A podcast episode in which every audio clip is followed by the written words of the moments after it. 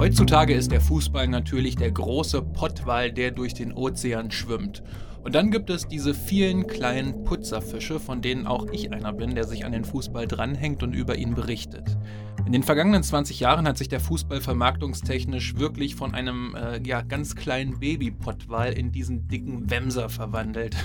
Und zum Start dieser Verwandlung haute Nike eine Werbekampagne raus, die inzwischen legendär ist. Das Secret Tournament, also quasi das geheime Turnier ähm, fand statt. Der damalige Nike-Chef Mark Parker sprach von der erfolgreichsten Kampagne, die Nike je hatte. Was es damit auf sich hatte und wie sich der Fußball dadurch änderte, hört ihr jetzt. Und natürlich, ganz wichtig, gibt es neben Nike noch andere Sportmarken wie zum Beispiel Adidas, Puma, Diadora, Hummel, Jako, Under Armour, New Balance, Macron. Mach ihn! Mach ihn! Er macht ihn! Legen wir das mal drei Tage in die Eistonne und dann äh, analysieren wir das Spiel und dann sehen wir weiter. Robben! Tor!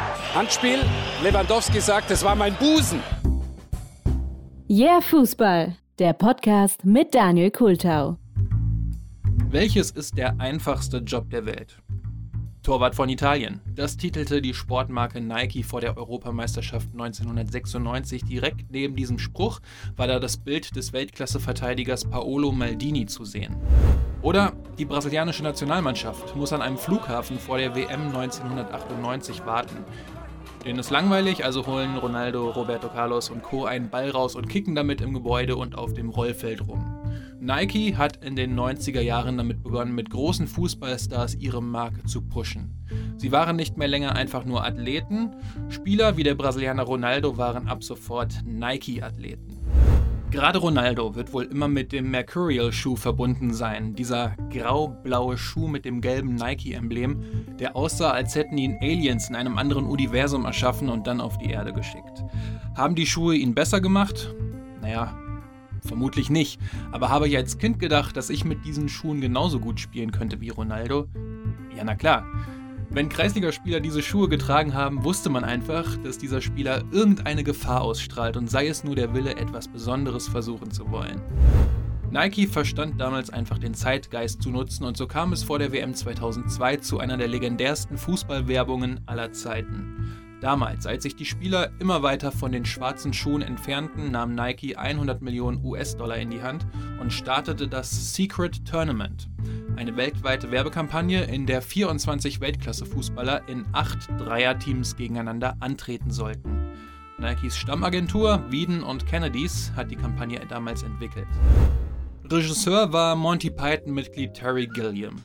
Alles startete mit geheimnisvollen Plakaten in europäischen Großstädten, auf denen Fußballschuhe und ein Skorpion zu sehen waren. Aber auch mysteriöse Dreierteams. Das Ziel war es damals, die Leute auf die neue Homepage nikefootball.com zu locken. Auf der konnte man dann mehr über das Turnier erfahren und interaktive Games spielen. Halt so, wie man das 2002 im Internet machen konnte.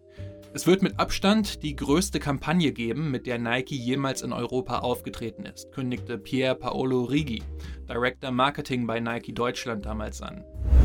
Und dann ging es in die heiße Phase. Die ersten Werbespots liefen an und bevor wir direkt in diese einsteigen, möchte ich erstmal auf die acht Teams eingehen, um euch so ein bisschen in die Zeit zu holen und zu zeigen, was das damals für ein riesiges Star-Aufgebot war. Ihr findet die ganzen Teams auch nochmal aufgelistet in den Show Notes. Triple Espresso aus Thierry Henry, Francesco Totti und Hidetoshi Nakata. The One-Touchables aus Patrick Vieira, Rüd van Nistelrooy und Paul Scholes. Toros Locos aus Freddy Jungberg, Javier Saviola und Luis Enrique. Cerberus aus Edgar Davids, Lilian Thuram und Sylvain Viltor. Os Tornados aus Ronaldo, Roberto Carlos und Luis Figo. The Funk Seoul Brothers aus Ronaldinho, Denilson und Sol Ki-Yon. Tutto Bene aus Fabio Cannavaro, Tomasz Rositzky und Rio Ferdinand. Und Equipo del Fuego aus Claudio Lopez, Geizka Mendieta und Hernan Crespo. Deutsche Spieler waren damals nicht dabei, was auch daran liegen könnte, dass Konkurrent Adidas hierzulande einfach zu viel Einfluss auf den Fußball hatte. Außerdem hatte Paolo Rink seine Karriere im Jahr 2000 in der Nationalmannschaft beendet. Viele Grüße an den Nachholspiel-Podcast. Ob es aber auch mit den fußballerisch eher mauen Fähigkeiten der deutschen Spieler der damaligen Zeit zu tun hatte, ist unklar. Doch Nike hatte damals einfach ein unglaublich gutes Roster, wenn man es so nennen will, zusammen. Richtig große Fußballer, die im Secret Tournament vielleicht gefehlt hätten, waren solche wie Zinedine Zidane, David Beckham, Michael Ballack, Steven Gerrard, Gabriel Batistuta, Juan Sebastian Veron oder Rivaldo. Die Spots waren das Herzstück der Kampagne. Die gab es in einer dreiminütigen, einminütigen und 30-sekündigen Fassung. Doch worum ging es eigentlich? Wir befinden uns bei Nacht in einem unbekannten Hafen. Ein altes, rostiges Containerschiff hat dort Anker gelegt. Im Inneren des Schiffs, es ist dunkel, ist ein Käfig aufgebaut. Er ist beleuchtet, hat Kunstrasen und um ihn stehen die 24 Weltklasse-Fußballer. Eine Tür geht auf und ein Mann im feinen Anzug und einem Gehstock steigt auf den Käfig. Es ist Eric Cantona, der wie ein Bösewicht aus einem James Bond-Film aussieht. Er ist der Schiedsrichter des gesamten Turniers. Es gibt allerdings nur eine einzige Regel. First Goal wins. Das erste Tor gewinnt. Der Käfig hat an der Decke eine kleine Klappe. Cantona schreitet schweren Schrittes mit einem silbernen Ball in der Hand zur Klappe, lässt ihn auf das Spielfeld fallen und damit geht es los. Das erste Match ist Triple Espresso gegen die One-Touchables und was auch für den Spot damals stand, war die Musik.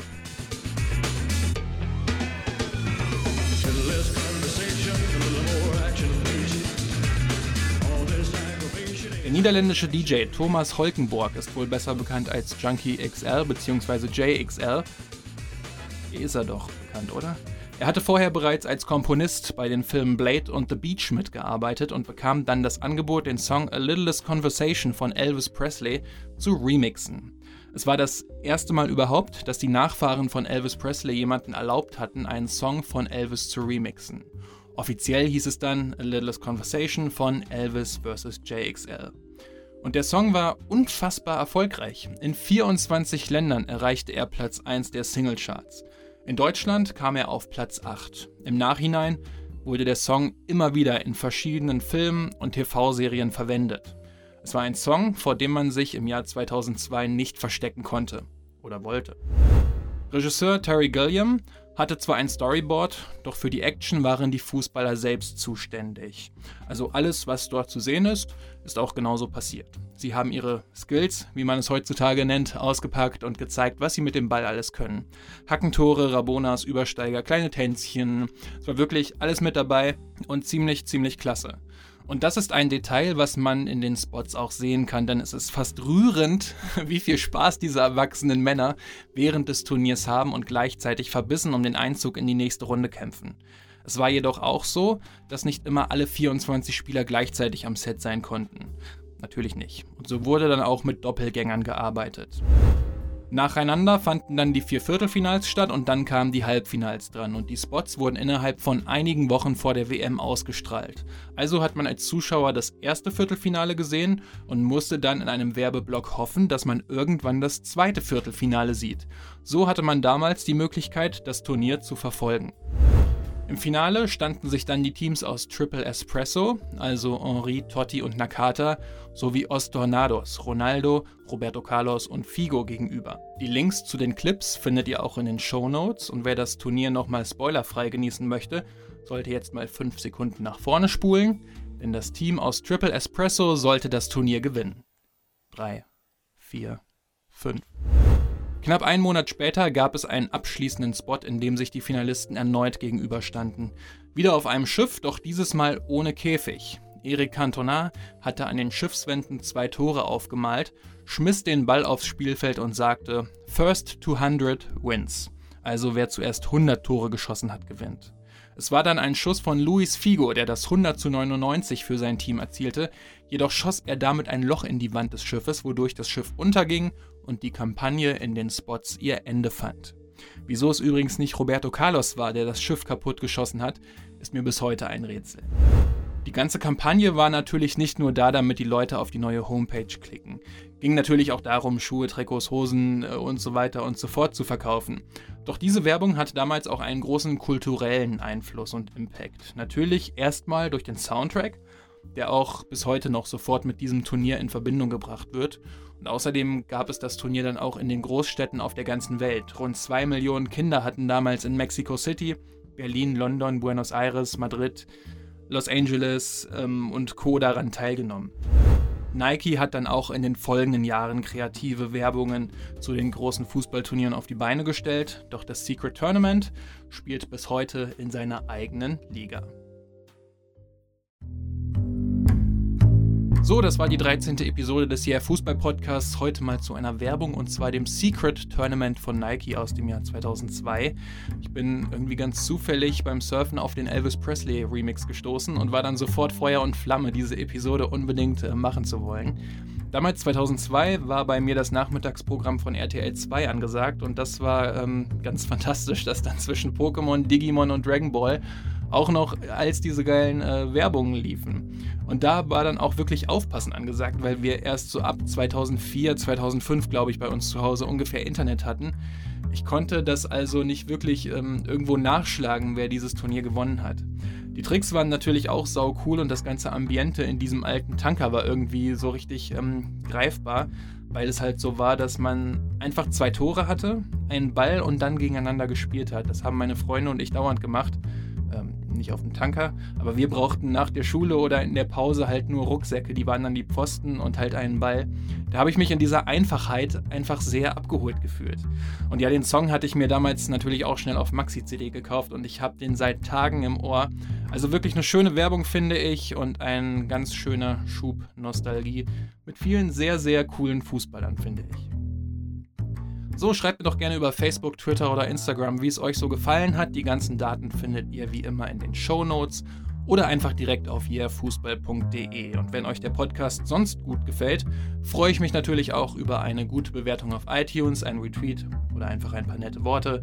Bis zur nächsten Episode und macht's gut.